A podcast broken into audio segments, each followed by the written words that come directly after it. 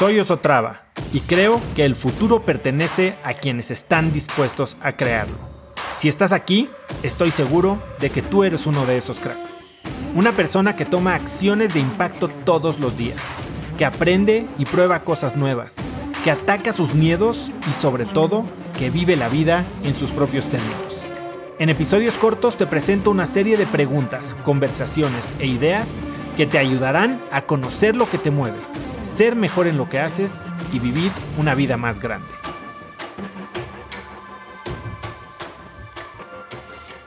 La semana pasada entrevisté a una fundadora de, de una plataforma que se llama Gilt, Gilt punto com, que es la sí. que creó todo este concepto de flash sales. Y, y así como Gilt, Groupon empezó con una base de emails, ¿no? Ajá. Y si lees el libro de, eh, Product Launch, de Product Launch de Jeff Walker, te dice... Tu lista de emails es una licencia para imprimir lana, ¿no? Y la verdad es que hoy muchos nos hemos eh, enfocado en tener audiencias uh-huh. en plataformas que no son nuestras, ¿no? Eh, sí.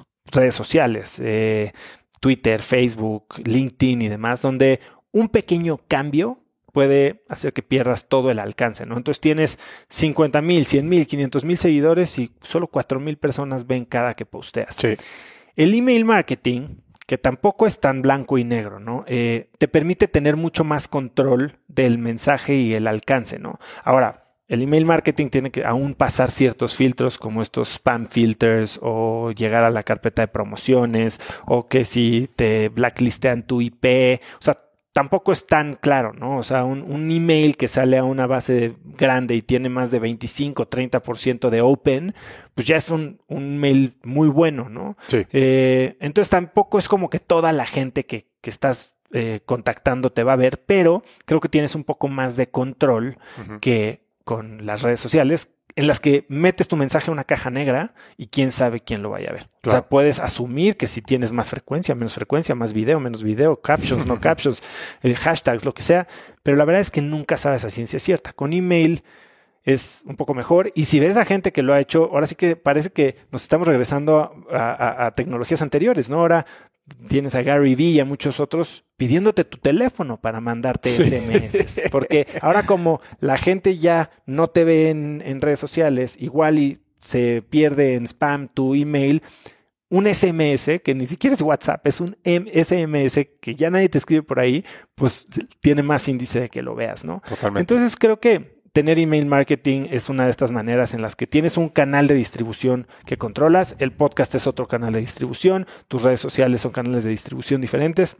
Y la idea es que no pongas todos tus huevos en una canasta, ¿no? Uh-huh. Para que si algo falla un día, pues tienes la audiencia es tuya y puedes seguir sabiendo de ti.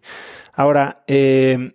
email marketing, pues también es una de esas herramientas que como pues, picas un botón y le escribes veinte veces a una persona, puedes abusar mucho de eso. Y, y, y puede ser muy molesto porque también el inbox de una persona pues, es un lugar privado, ¿no? O sea, eh, no quieres estarle poniendo mensajes que no le agreguen valor a la gente. Eh, ahorita hay muchos copywriters que eh, promueven escribir emails diarios. Y creo que yo, a ver, recibo de dos o de tres emails todos los días que no los quito porque me agregan valor. O sea, sí. sé que en todos sus mails me están tratando de vender algo, pero no me están mandando un flyer. Claro. Me están contando una historia. Te están me aportando. están aportando algo de valor. Este, no como en un artículo de blog, sino estoy generando una relación personal. Y creo que al final del día, un email marketing bien hecho, emails bien escritos, puede generar esta, esta conexión, este sentimiento de cercanía que el podcast te da. Conecta conmigo en Instagram como arroba osotrava y dime qué te pareció este episodio. Mi meta es inspirar a una nueva generación de hispanos a vivir vidas más grandes. Y si me quieres ayudar a lograrla, lo mejor que puedes hacer es seguirme en Spotify y dejar una reseña en Apple Podcasts para así subir en ese ranking.